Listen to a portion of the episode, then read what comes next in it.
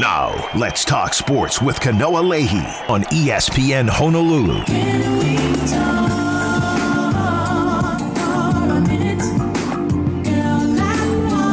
What's up, everybody? Hope you had a great weekend. Welcome. It's the Monday edition of Let's Talk Sports. Kanoa Leahey here in the Paxa Studios in Honolulu, and uh, we've been playing a game here uh, in recent weeks. Uh, it is sort of along the lines of where in the world is Carmen Sandiego, but in this case, it's where in the world is Rich Miano because he has been globe trotting, and he is my man. Uh, of course, my partner for Spectrum Sports pay-per-view coverage of University of Hawaii football. Uh, he is our resident football guru, and he is in the house as the guest co-host here today. Rich Miano, how's it going? Fresh off another sojourn uh, all the way to uh, the other side of the globe, man. You were, you were in Greece, right? Yes, and uh, we started off in Athens, and tremendous history. Went to Santorini, which was phenomenal. Mykonos, uh, which is just that's a whole another story, and then Crete, which was a beautiful island, uh, my, actually my favorite out of uh, the three. And then went back to Athens, so it was a family vacation. The food was wonderful, the hospitality was incredible, the history was great.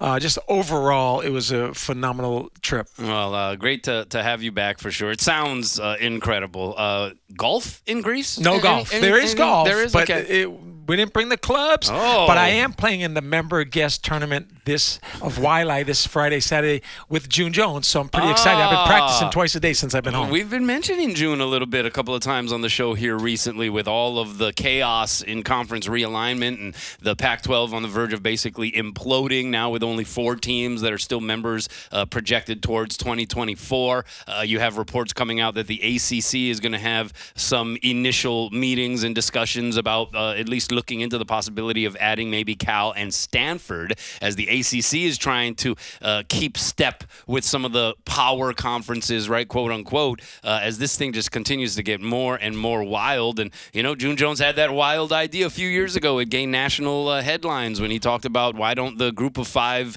conferences and members, why don't they just break off? We are we are heading towards the super conference era anyway. It is certainly seemingly upon us now as we speak. And he says, why don't the group of five conferences break off? They move their season to the spring. You uh, negotiate your own TV deal. You have exclusivity as far as the market, as far as a college football brand at that time of the year. Um, who tires of college football, right? I would imagine you'd have an audience out there. It might be logistically a little bit difficult to adjust to, but uh, June Jones, one thing about him is uh, he definitely threw stuff against the wall, uh, wanted to test what would stick, and he came up with some pretty wild ideas. Some people scoffed at some of those suggestions, uh, but every once in a while he would throw something out there that's like, okay, yeah, that's pretty crazy. That's pretty extreme, but there may be something to this in desperate times call for desperate measures, right? Yeah, and the Power Five is about to become looks like the Power Four, and so the Group of Five could be actually the Group of Six. But who knows? There's going to be a divide, and we've seen the haves continue to get bigger television contracts, bigger apparel contracts. This facility war that you, you're witnessing on a daily basis. I, I love facility building, and, and I follow this immensely, and I see all these things that football as the main generator of revenue is building, you know, in the nutritional centers and all these other things, legacy halls. So yeah, I think there's a possibility that the haves break off from the have-nots and then you're right because i think football could be a year-round sport in this football crazed country that we live in and those other teams i think could build some type of viewership some type of television contract some type of niche in the spring Yeah, and it would be a little bit more.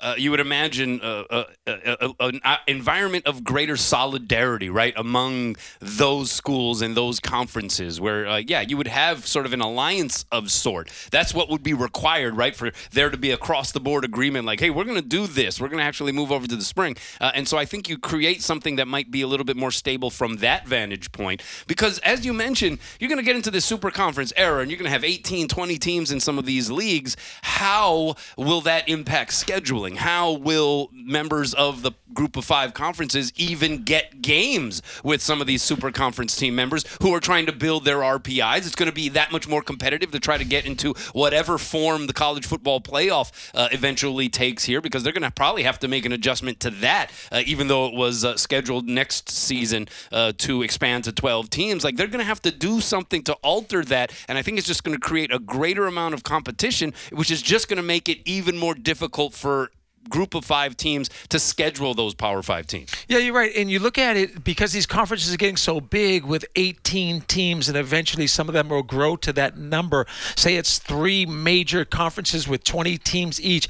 They're not going to have out of conference games, so to speak. So Hawaii playing Vanderbilt, Hawaii playing Stanford, Hawaii playing Oregon may no longer exist. So therefore, the moving to spring even makes more sense because if you can't get those revenue producing games that you have now to help with the budget, at least you'd have some type of market out there from a television standpoint, which you're not going to have because again, we all know that ESPN, Yeah, Fox, yeah. CBS Sports, all those big time media uh, companies want marquee names and marquee conferences. Yeah, yeah. So you're not going to be able to compete with them on the same level, or at least you will be competing at a much uh, less ideal position, right? You won't have a position of strength in that kind of competition. So you just do your own thing. You carve out your own thing. Uh, and yeah, there will be some logistical issues as far as like, you know, universities making those kinds of adjustments and, you know, with other sports that are run concurrently at that time, um, facility use, all of that stuff. You know, even certainly the season sort of butting up against uh, NFL draft time and combine stuff. But you can figure that out, I would imagine, right? And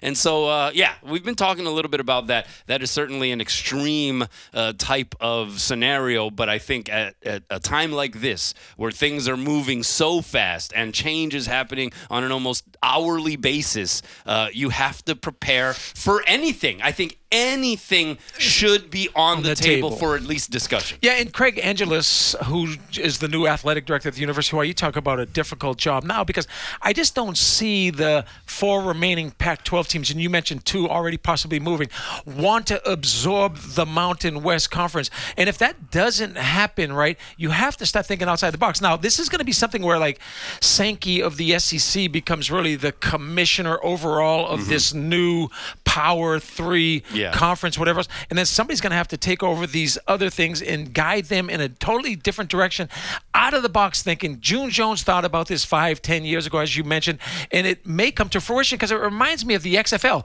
Those players know they want to get back into the NFL. And with the transfer rules now, you might be able to prove yourself in the spring with these, with the non Power Five conferences or whatever you want to call them, and then transfer and play with the big boys. Yeah, and it could go the other way too, right? I mean, you can play in the fall with one of the quote unquote big boys and then be like, all right, this isn't for me. And I can actually like transfer and play this spring for, you know, depending on what the transfer rules end up uh, looking like if you were to have that kind of scenario. But yeah, uh, we, we, we've been talking about. Does the NCAA bit. even exist anymore? Is there any power to do anything? Not not when it comes to college football. The No. NCAA is an outsider. Uh, it is it is a voyeur, just outside watching, and it's unbelievable how um, how how minuscule their authority has become, particularly when it comes to college football. And so, yeah, even more of a reason you can't rely on the NCAA to try to hold this thing together because they have failed miserably Wild, wild at doing west. that when it comes to the NIL, all of that stuff. Uh, and so, yeah, we've been bringing this up just because all of these rapid changes are occurring. Uh, college sports, as we previously knew it, uh, sort of no longer exists. Uh, it, it, it- you know, it's certainly not in the same way. Uh, and then you talked about the four remaining Pac-12 teams and the possibility of maybe a merger with the Mountain West um, being something that would be considered uh, in the not too distant future. Mark Zeigler of the San Diego Union Tribune uh, wrote an article about this very thing, right? And the Mountain West right now, uh, the teams seem to be locked in with one another because they have that enormous $34 million exit fee for any program that would be uh, looking to leave. And so I think you know, you're talking about programs that can't necessarily afford that unless they were to be subsidized by a bigger conference trying to pull them in uh, to, to help pay that, that bill. And so the Mountain West seems to be in a pretty secure position at the moment. This article by Mark Zeigler, though, talks about the possibility of perhaps a merger taking place where the Mountain West teams, the 12 Mountain West teams, would merge with the four remaining Pac 12 teams. You would create a 16 team league. Uh, perhaps you would adopt the Pac 12 as a moniker, as a brand, just because it's something that's more established going all the way back, you know, to the early 1900s and that kind of thing. Uh, the caveat here, though, is, uh, and something that's a little bit worrisome, the language that was used in this article by Mark Zeigler, where he says the Mountain West uh, would move most or all members to the Pac 12 or whatever the name of, of this thing would ultimately be. And that's a scary proposition because, as we have known, Hawaii has been left in the dust before uh, when the Western Athletic Conference broke off and they created the Mountain West. Hawaii was one of the old school uh, members and they were left out in the cold. And so, you know, Hawaii since then has had to sort of scramble and try to find some kind of solid footing. And they have, at least as a football only member with the Mountain West and a big West member in all of the Olympic sports and all of that that kind of stuff. But the three programs specifically mentioned here that could be in the greatest amount of danger of being left out under some kind of merger scenario, the three that were named San Jose State, Nevada, and Hawaii. And obviously, I think the situation with the Aloha Stadium and, and just the issues there for the Rainbow Warriors, that's something that automatically puts them perhaps in that danger zone, that gray area, right? And so it becomes now this thing, Rich, where Mountain West feels kind of secure at the moment, but the insecurity on the periphery, right?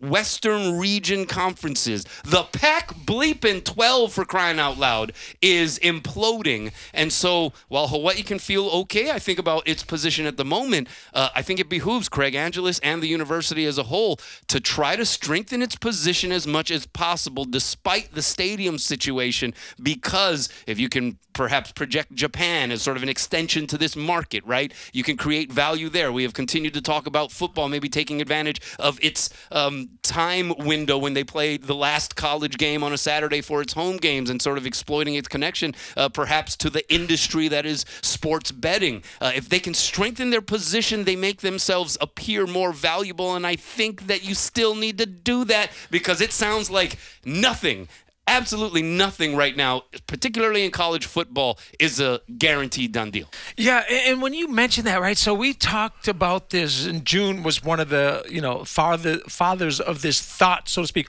But we all talked about strengthening the program for this, uh, you know, potential to have this Power Five conference versus the Group of Five, where maybe we could be absorbed into the Pac-12. So this would be a phenomenal scenario if Hawaii was absorbed into the Pac-12, especially especially for, I think, women's volleyball, men's basketball, all of these other schools, if they could become Pac 12 members, because now you'd be playing Washington State, potentially Cal, Oregon State, and Stanford. Now, if you had that, it makes everybody's scheduling that much more competitive, which means now Timmy Chang, Robin Amo, uh, Rich Hill, all these people can recruit better athletes as well. But what worries me about capitalism, and I'm a capitalist, what worries me about greed and you know you have to be thinking about this is San Diego State tried to leave tried this to year. When you think about UNLV positioning themselves and you think about Boise State's tradition and Fortune 400 companies, they may not want to be in this new conference unless you do have Stanford, Cal, yeah.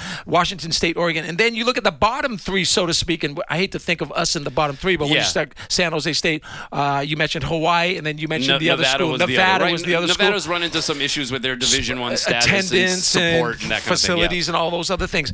Now you have this bottom three, and now you have the top three that's thinking about potentially leaving, and anything is on the table right now. So you talk about uh, you know an issue when you get these presidents and these chancellors together, along with the ads, and they really don't have any idea what's going on. But as you mentioned, all you can do as a university, and Craig Angelos or whatever, is continue to try to get funding for Aloha Stadium and get it built, funding for your athletic department, and visibility and, and positioning yourself because you don't even know what you're positioning yourself for, but you're positioning to get better. Yeah, yeah. And, and I don't think the four remaining Pac 12 teams, despite the reports that the ACC is going to at least look into the idea of adding potentially Stanford and Cal, um, I don't think either of those four programs can necessarily look down their noses at the Mountain West, right? I mean, they have to. Stanford right, exactly. has a, an endowment of like, you know, Billions. a billion cajillion dollars. That said, they did just recently try to cut sports, right? They Men's did. Volleyball. They did succumb numb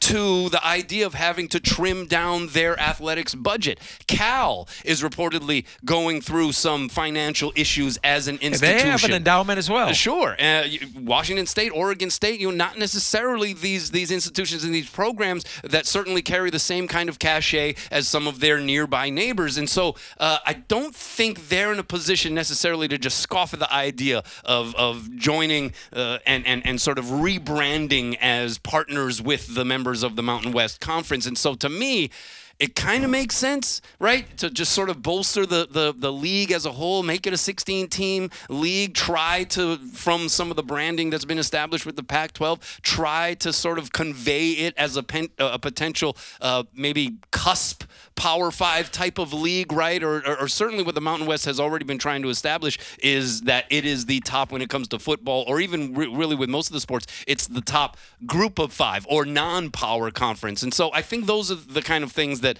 that need to be considered. And I don't think the four remaining Pac-12 teams uh, are in a position to sort of laugh that idea. No, off. no, and, and, and as we speak, they're talking to the ACC, the Big Ten, the Big 12. They're trying to see if there's any potential for them to be in a conference that's going to allow allow them to have this 50, 60, 70 million dollar a year football television contract. Uh, another thing I think a scenario that's maybe favoring this potential Mountain West Pac for merger is the fact that it's streaming now and the great unknown of Apple yeah. streaming. And Pac, the Pac 12 went through that, and that's part of the reason why they didn't solidify their contract, where members felt like they better get out of it before they get a smaller television contract, less revenue. And, and it's all about money, it's all about television money. But the streaming thing may not be as good as they think, but Apple, it's the unknown. Yeah. And maybe they can get a streaming contract initially that's a little bit more valuable than they could get on regular television. I, I do think there needs to be a linear piece, though, just realistically speaking. I don't yeah, think we're quite there yet as a society. It's young people that stream, right? It's not. Yeah, but it's still, uh, you're, you're talking about numbers uh, that would be required for an exclusive streaming subscription service yeah, that I just agree. would be hard to reach, I think, for the average fan. Um, and especially I think with some of the losses that the Pac-12 is going to have to be dealing with. Uh, and so yeah, I think a, a, piece, a linear television deal piece, is necessary, whether it's outsourced through ESPN or Fox or something like that. I do think that that's probably something that if they were to negotiate a, a deal in the future, uh, would have to be involved. All right, well, we got to take a break here, but we have a caller on the line. 808-296-1420 is the number. You can also text in via the Zephyr Insurance text line at that number. John uh, has been waiting patiently. John, what's up? Yeah, man, I'm I'm hoping that the ACC really takes Stanford and Cal because 16 mouths to feed is more than 12. It's, it's not like you got a big pie. Mm-hmm. So we, you know, UH, San Jose, and and and Nevada are, are they're talking about chopping us. You know, I'm, I'm, I'm hoping the loyalty can go a far way, but we're seeing how loyalty doesn't mean much. Um, but I think if Cal and if Cal and Stanford, or even the threat of Cal and Stanford not being here long term, can hopefully hold us in because we, we don't bring nothing to the table. Uh, in- that, that, that, Interest- San Jose and uh, well, I appreciate the call, John. Thank you. And, and, an interesting take. I, I, do think that there is some validity there talking about like the, the mouths to feed.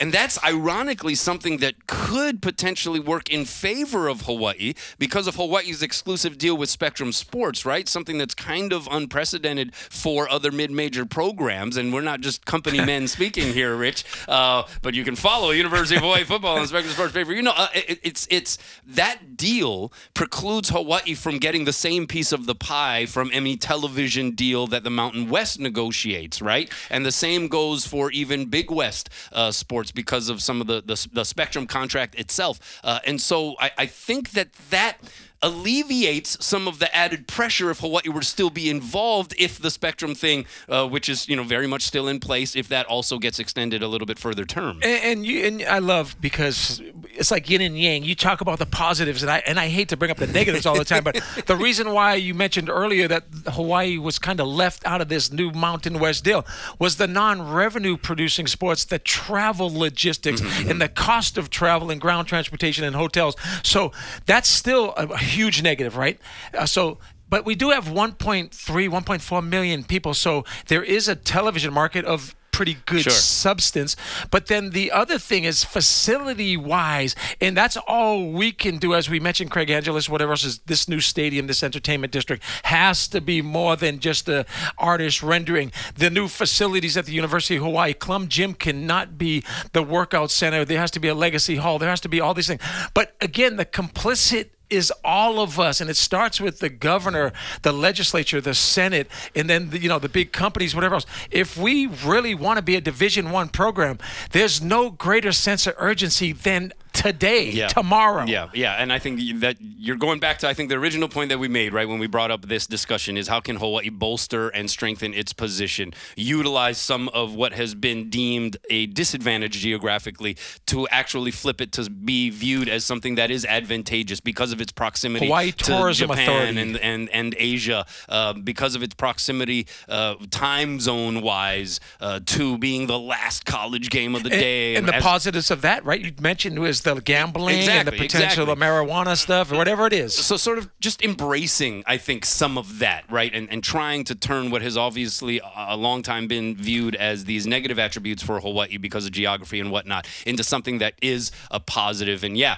uh, it would require a little bit of an overlooking of the stadium situation and some of the other things you're talking about. Hawaii already pays travel subsidies. That's something that's always probably going to be included because of the travel. But if you can create more value for yourself. Like okay that would mean that the conference would be much more inclined to be like hey look that's a pretty significant value that we would be maintaining by having hawaii uh, remain in the conference. And just the sports tourism business, I, I would imagine if you did a deep dive into this and had potential to, from the AYSOs, the flag footballs, whatever else, when you look at Las Vegas, you look at Orlando, if Hawaii had the ability to have the youth, all these younger uh, sports tourism markets, along with the market of now being in the Pac 12 or the Pac West or whatever, and have some of these these marquee teams, whatever else. I, I think the Hawaii Tourism Authority has to get involved. I think the legislature and the Senate has to get involved. We need to subsidize the University of Hawaii athletics so that we can af- help afford to pay for some of these non-revenue producing teams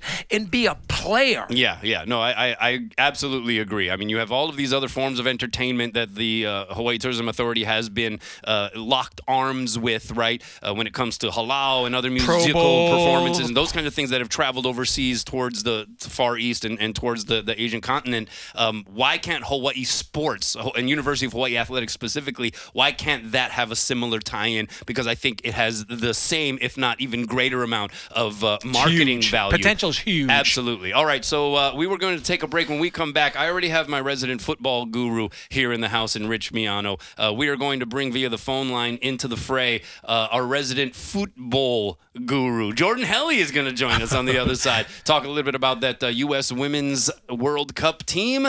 Uh, no longer a part of this World Cup's festivities. Yeah, that's right. Jordan Helle's going to talk about that and a little bit more about what we're talking about because, you know, he's also one of the guys on the Spectrum Sports pay-per-view broadcast of University of Hawaii football. All right, stay cool this summer. Get the new Bosch Inverter Central Air Conditioning System that qualifies for up to a $1,000 Hawaii Energy rebate. Ask your contractor for the Bosch Inverter. Let's Talk Sports rolls on after this.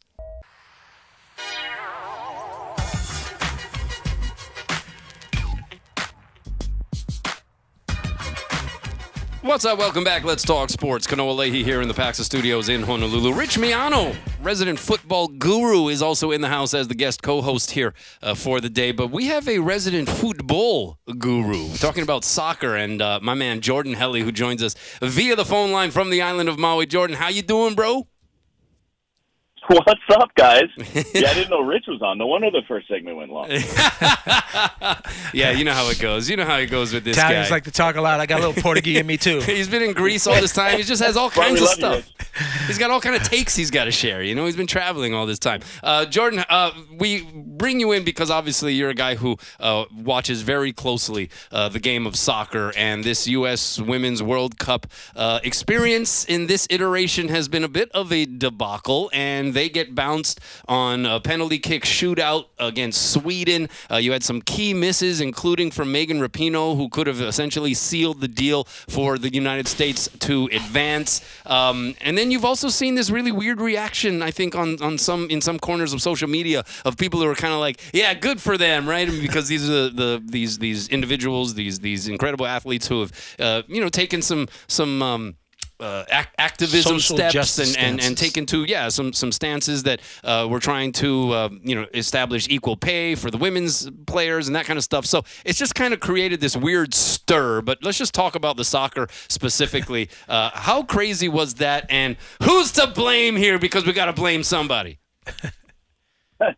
Oh boy, there's a whole lot of blame to go around, right? Yeah, crazy. I mean, we had kind of lamented the fact that um, you know by them finishing second in the group, they were going to be playing in the middle of the night uh, or early hours, uh, much to the chagrin of like every executive at Fox, uh, much to the chagrin of like every executive at Mastercard and all these companies that spent a bunch of money running these commercials with Sophia Smith and everybody else down the roster. Right? That I don't know how many times you see those commercials when they're playing.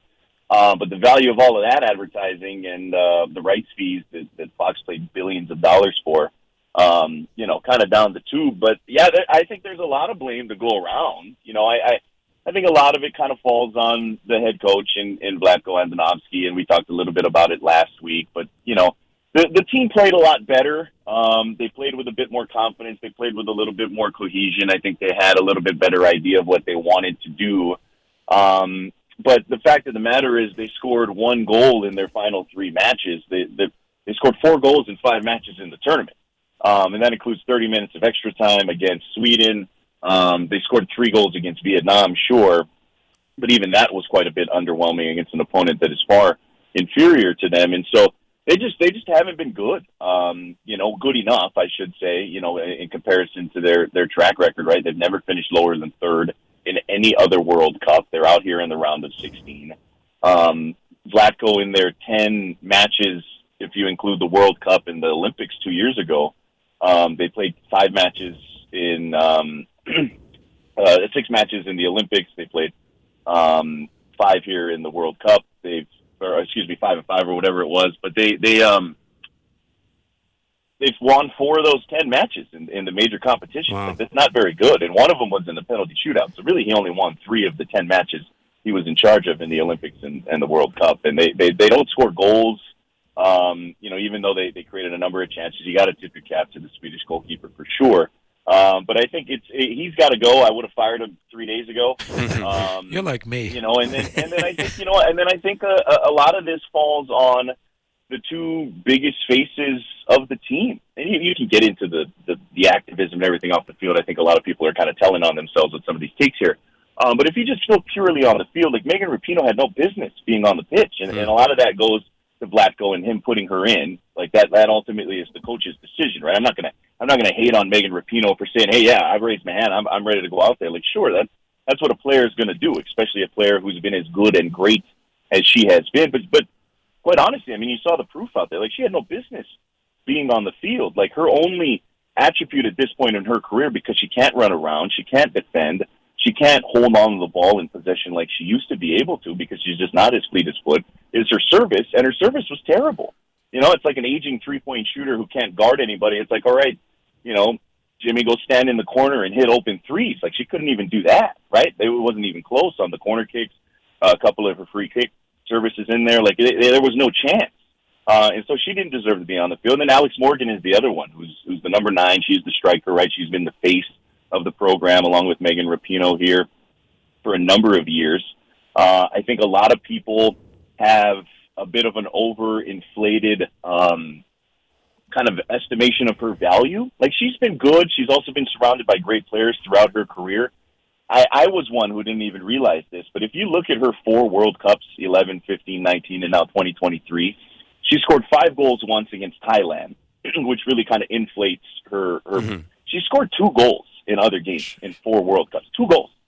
Like that's that's just not that's not a really world class striker when it comes down to it, right? And they've had other great like Carli Lloyd and Abby Wambach and some of these others that she's overlapped with that have provided a bunch of the goal scoring punch. And and this team, and to be fair, they're they're severely limited by a number of significant injuries. But look, Sure. this is the deepest program in the world. Um, but I, I think it really falls down on, on on the coach and, and quite honestly, in a lot of ways, the two biggest you know stars on this team, rightfully so. But but they just they were underwhelming and, and weren't good enough. Uh, we're talking with Jordan Helle, our resident football uh, guru. Uh, we God, have Rich this- Miano, the resident football guru, in the Im- house as well. impressive His- analysis. I'm telling you, he breaks it down. Um, I feel right. like getting the coach fired. Just what, what Jordan said. I mean, that had a lot of validity to it. I, I, I think so. Um, I, if anybody that's involved with the national program listening, I think it's going to have an impact. But uh, is is the wor- has the world caught up? Jordan, is that the, is that the other thing that we're seeing here? That uh, the United States uh, had such a great ambassadorship for this sport that the rest of the globe, in essence, through that inspiration, has now taken the steps to create their developmental programs to the point where the rest of the world's kind of caught up now, or what? Or is that an overreaction? they th- no, they're catching up. No, it's it's a it's a very good question. I think it's a very fair point. Like the world is getting better. There's no doubt about that, and I think it's great for the game. Uh, I think it's great for development. The United States is still decades ahead of a lot of these uh, national programs around the world. Um, you know, but the fact that you know Nigeria nearly upset England last night, right? Like they took them to penalties, could have easily won that. Jamaica. Um, you know, Jamaica's the only team in the tournament that hasn't allowed a goal. like that's crazy. Like, you know, one of Bob Marley's daughters had to like Go fund fund me. this program years ago to just keep it afloat. You know, and they still got a GoFundMe going, right? If you want to adopt any team, go ahead and just adopt the Reggae Girls. They've been amazing. um, you know, Sounds like a South Disney Africa, movie. Morocco. You know, yeah, yeah, Cool Runnings coming your way. Uh, they got a reboot of it if they keep if they keep winning matches here. Uh, I forget if they play tonight or tomorrow night, whatever it is. They but- they play no, the- the tonight. I think it's is- like I think it's like ten Yeah. o'clock Hawaii time tonight. They play Colombia, yeah, right? Yeah, uh, perfect. You know, it, it, for, for you know, catch the nine o'clock news and then go ahead and connect it to the match. But um, no, the world's getting better. Like there's there's no denying that. Um, but I think to say that the Americans aren't still the deepest program with the most resources, um, with the best pedigree, uh, with the best training facilities and everything like that, it would you'd be lying to yourself, right? You'd be making excuses. Like they're still better than everybody else when it comes to a lot of those um, criteria and a lot of the areas of what would lead to a successful national team program. They still got the best youth development programs and things like that. Um, and so as the world gets better, the United States will have to continue to improve. Otherwise, they'll get caught and passed by. But we're a long ways from that, where you know they'll they'll be flaming out or you know not making a World Cup or anything like that. But the the world definitely is getting. The one thing that I think that has helped um, the rest of the world, if you will, the European nations have really invested a lot in the women's game over the last decade, decade and a half. And quite honestly, you know, a lot of the American players play their club soccer in the United States, whereas a lot of the European teams, a lot of these clubs, right, Chelsea, um, Manchester um, United. Manchester United, a little less so, but but some of these big European clubs, Olympique Lyonnais in, in Lyon, France, uh, some of these uh, FC Barcelona, some of the German clubs there, they've invested a lot in the women's game, and so honestly, all a lot of most of the best players in the world outside of the United States players are playing in Europe, much like you see in the men's game, and that has started to eclipse, if not, uh, there are clubs there, maybe not leagues in whole, but European soccer, I think, has gotten better than like the NWSL. And so a lot of these players are staying home. It's comfortable. You get a decent paycheck and things like that. Um, but that is something to keep your eye on as well, because I think if, if, if the American players, some of them are, right? Lindsey Horan's one of them, um, that play their club, their club soccer in Europe. They're, they're going to need to do more of that because I think if they continue to just rely on, um, the the domestic league, they, they're not going to develop as much as, as some of these other ones, and, and you've seen a lot of that. And some of these players from from African nations and whatnot are playing their club soccer in Europe, and, and it's really really helped. See, that's why he's guru status, Rich. That's Well, why no, he's no, good, so man. no, there's a new moniker. I'm the football guru. Jordan Helle could be the overall guru. He does volleyball, baseball, basketball, football. This guy is amazing. Yeah, uh, I see. Uh, I see representation in your future here, Jordan. On behalf of uh, one Rich Miano, uh, we appreciate it, Jordan. Sorry, we're up against the break, but uh, thanks No for the worries. breakdown, man, and uh, helping us kind of process that uh, disappointing loss a little bit more. Put it See into you in a few weeks, buddy. Yep, season upon us. That's Talk to you soon, buddy. That's right. Take care, boys. All right, Jordan Helle joining us via the phone line. All right, we're going to take a break. When we come back, uh, not only do I have a Kaiser grad here uh, in studio, but we're going to talk to another Kaiser alum, Dave Sedeno. Do you know this guy, Pono Yeah, of course. Wines? Pono- I Uh, drink the it first regularly. Hawaii-born winemaker in Napa Valley. They had an event this past weekend, and he's actually doing something with one of his issued wines uh, that could very much benefit University of Hawaii sports. We'll talk to Dave on the other side.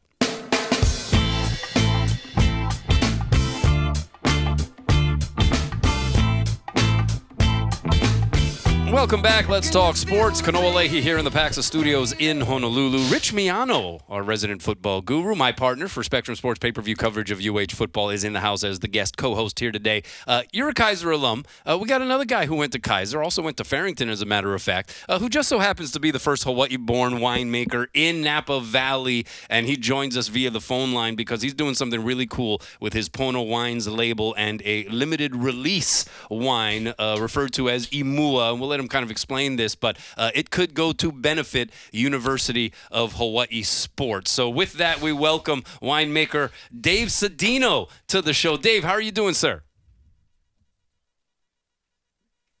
Dave, do we have you? And thanks for having me. Oh, right on, right on. We got you. Thank you. Uh, we got you plugged in there. Yeah. Uh, we had an event uh, just this past Saturday at Strip Steak in Waikiki. Uh, it was like the busiest night in Waikiki ever. It was hard to find parking, but the turnout was still incredible, and we got to sample some uh, really wonderful, brilliant Pono wines. Uh, but the thing that you're doing is really special, Dave, and, and I just kind of want to give you the floor, if you will, to kind of share how people can n- benefit from contributing not just to Pono wines, but indirectly also contributing to UH sports. Uh, yes, absolutely. And uh, good morning, Rich. Been a while, brother. I'm so excited you're on the show. I didn't know prior to coming in, and then when I was like, Kaiser rules the world. Dave's wine is phenomenal. I'm a consistent drinker of it, so I'm go ahead, brother. so, yeah, you know, about a year ago, I was uh, I was hanging out at Waialae Country Club, and some of the guys had brought in uh, they had purchased some Pono wines prior, and they brought it in and everybody's having a you know nice glass of wine, and Kimo Keist uh, pipes up and he says, "Hey, bro, you think you could make a wine for the UH?" I said, "Yeah." I, I said, I, I, I'm sure I could, but, but, but why, why? And he said, you know, we're always looking for opportunities to raise money for the foundation for UH athletics. And, um, I thought we could make a wine and do something good. And, you know, in, uh, up front, it just seems like, wow, such a noble idea right? And then uh, without even thinking, I, I jumped off the ledge and said, "Yeah, man, we can do that." Good for you. And just so you know, just so you know, I'm going to introduce you to 300,000 alumni. I'm like, okay, we can do this. and so uh, I went forward, and then at the, the deeper I got into the project, I realized that you know, our, our small production Pono wines are highly rated wines. You know, if you're familiar with the 100 point scale, all the Pono wines land between 92 to 96 points. Wow. Um, and Impressive. So, and then I, and, and, it dawned on me, it's like, well, if I make a wine like for the UH, I, I, I can't go backwards, right? I mean, I have to go forward and, and have to basically make the best wine we've ever made. How do you do that, right? Well, you do that by sourcing wine from some of the most sought after fruit in the world, which we were fortunate enough to do and even though 80, 80 cases is, is, is our uh, version of st- sticking our toe in the water, um, all we're asking, uh, not asking anybody to do a 5K and then get get people to, to donate money. Well, I'm asking you to drink wine, and when you drink wine, you've you've accomplished the goal of helping the UH. That sounds great. UH what a deal! Get, We're in, right? that is awesome. That is awesome. Uh, how can people uh, acquire uh, these these wonderful wines there, Dave? Okay, so uh, they are available as we speak. You can go to uh, www.ponowines.com, go to the wine page, and you will see the UH bottle uh, available to order as we speak. Um, just know that the wine itself will be released on September 5th. So you can purchase your wine, you'll be in line, and and September 5th, all the wines ship out, and you'll get uh, a big surprise in your uh, on your doorstep. Will there be any commercial, Safeway, uh, Tamura's, anything like that, or just straight online? So the only place it'll be available is online from Pono Wines, and, and here's why: because we are able to track every single um, bottle purchased. There is no discounts because every single bottle purchased directly benefits the University of Hawaii. Nice. Yeah, you, you broke down a little bit of the math, Dave. And before we let you go, uh, if, if, you could talk, because this was something that was uh, real eye popping. Uh, you mentioned if you sell a certain amount of cases, uh, that donation to University of Hawaii athletics, uh, in, in, essence, uh, that's going to be a pretty big number. It's going to be a big number. Um, if, if together, I mean, again, we did, we just made 80 cases. If with everybody picking up the rope and pulling in the same direction at the same time, if we can, as a as a body of, of dedicated uh, UH supporters, grow this to 500 cases, uh, th- at that point, Pono Wines is uh, writing a six-figure check to the University of Hawaii every year. You know what's awesome about that? Now, when people ask, "How can I help?" You know, you can buy a season tickets, you can buy pay per view, you can buy Pono wines, and it. you can help. Hello. I, I love it. I love it. I don't always Yeah. have an eighth glass of wine, but you know what? It's for the student athletes. Yes. Thanks for making that possible, Dave. We appreciate it, man, and congratulations. The wine that we were able to sample on Saturday was just exquisite. So uh, really appreciate all that you do, man. Go Cougars. Hey, go Cougars! Hey, Ka- Kanoa, real quick, can I read you what what the back of the Imua bottle says? Sure. Okay, so on the back of each bottle is an inscription, and this is from Diamond Mountain District in Napa Valley, the highest end wine growing region in Napa. It says, Imua lives in the heart of the Rainbow Warrior. Its spirit can be felt on the campus of the University of Hawaii Manoa and is embodied by the students, faculty, alumni, and faithful fans. Pono Wines is proud to have created this special wine made from some of the most sought after grapes from the Napa Valley, the world's greatest and most diverse growing region. So stand with us and raise a glass as we say, Imua Ohana. Let's go, Bows. Oh, love it. I'm going to drink a bottle with June Jones, Dave Shoji, Bob Nash, Les Murakami, Bob Wagner, and rest in peace, Dick Yeah. Tomey, because everybody should drink a glass. I was going to say, with that group, you're going to need more than one bottle, my friend. Um, I, hey, that- I was going to say exactly that. You better buy a case for you. hey, Dave, thanks so much. Best of luck, man. Appreciate it. Mahalo, you guys. Thanks for having me. All right, Dave Sedeno of Pono Wines. How cool What a great that? name. And what a great Imua, collab. What Imua. a great collab idea. The I ubiquitous got to give Kimo Kimo Kai. Kai. some credit. Oh my god, uh, I think he gets enough credit. we did Yeah, the he is everywhere. I think there's a James Kai, a Kimo Kai. we uh we did the Craig Angelos show last week, and uh, Kimo Kai's name was dropped like 11 times. I was like, what, what's what's going on over here? No, he deserves it. He's a really good dude and uh, does a lot of great work with that UH Foundation. All right, speaking of great work, Rich Miano is in the house. We're gonna get into our best and worst when we come back. Beat the heat with Fujitsu air conditioning systems. Fujitsu includes a special trifecta warranty that will have you saying, "Say it with me, Rich." I, I love, love my Fujitsu. Fujitsu. It's like we've done it before. All right, I got Rich Miano here in the house. Best and worst time. What is your best, Rich? I'm going with Dan Morrison, the quarterback whisperer, who was at practice for the last couple of weeks. Timmy is just a sponge absorbing Dan's knowledge. And Dan said this during a seven on seven period, Hawaii quarterbacks, four of them, four wide receivers, a, multitude of different platoons, went 100 straight plays without the ball touching the ground. Now, that was on air. There's no pass rush, there's no defense.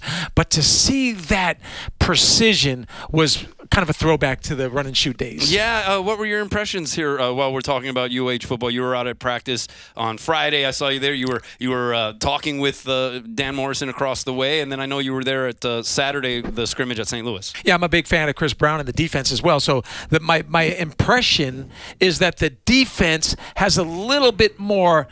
I would say size, experience, uh, numbers, and girth in the in, in the D line. The linebackers I think are better because Isaiah Tufaga has lost some weight, and we know what Logan Taylor can do. I love the safeties when it talks Oh, about yeah. Peter Manuma along with Meki Pei, and then the corners look nice on the outside, and there's some depth there too. So I think the defense is going to be better. Yeah, Cam Stone was back at practice late last week, and I think um, with Virdel Edwards, I mean, dude, uh, they, they're they're kind of set up uh, to certainly be an improved defensive unit overall. But I think in some spots, particularly, they might be like awfully good for sure. Like uh, with some potential uh, all conference type of. Uh, you know, possible performances here from these guys. Uh, all right, my best. I'm going to talk about Patrick Mahomes. I don't know if you saw this video, went kind of viral, but uh, it was just at practice, and all he did was a little behind the back throw. Uh, it wasn't like a long pass or anything, but it hit the target perfect, uh, right into the hands of his uh, pass catcher, and it was like a perfect spiral behind the back. This dude's crazy, and it's only a matter of time until he does one of those things in a game, right? Yeah, yeah, and then what's going to happen, right, is because all this goes viral or whatever else.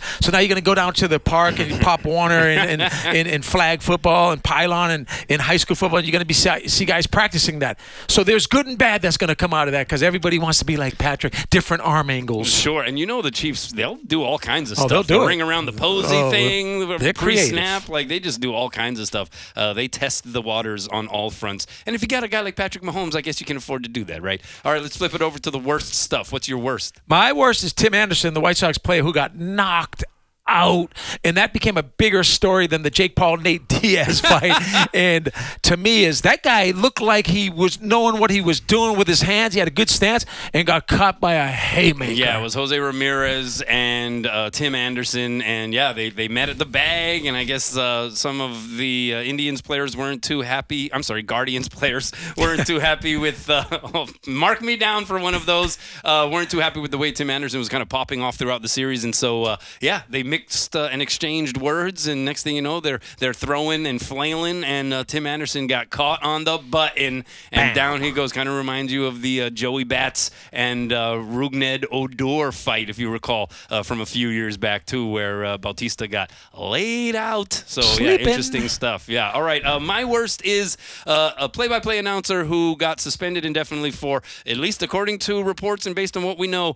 Doing his job. Baltimore Orioles play by play announcer Kevin Brown uh, was uh, suspended indefinitely by management uh, and front office management at uh, or with Baltimore uh, because on a broadcast in late July, he talked about in the series between the Orioles and the Rays uh, how the Rays had dominated that series, particularly when they played in Tampa. And apparently, they made a big deal out of it with the graphic and all this kind of stuff. And whoever, one of the higher ups, uh, wasn't too pleased with the fact that they pointed out that, you know, they had a bit of a rough past in that recent rivalry against the Rays. Uh, there's nothing wrong with doing that. That's part of the storyline. That's part of the background. If es- if anything, it accentuates just how good this season is for the Baltimore Orioles. It is ridiculous. And uh, as a play-by-play announcer, uh, it just doesn't get any worse than that, man. Yeah, I mean, it's already a, a rough time where you got to watch what you say. Three hours of speaking, and you got to watch what I you mean, say. now you can't even say negative things about the home team. Yeah, I mean, come on. What kind of stuff is that? I mean, it's not like he made a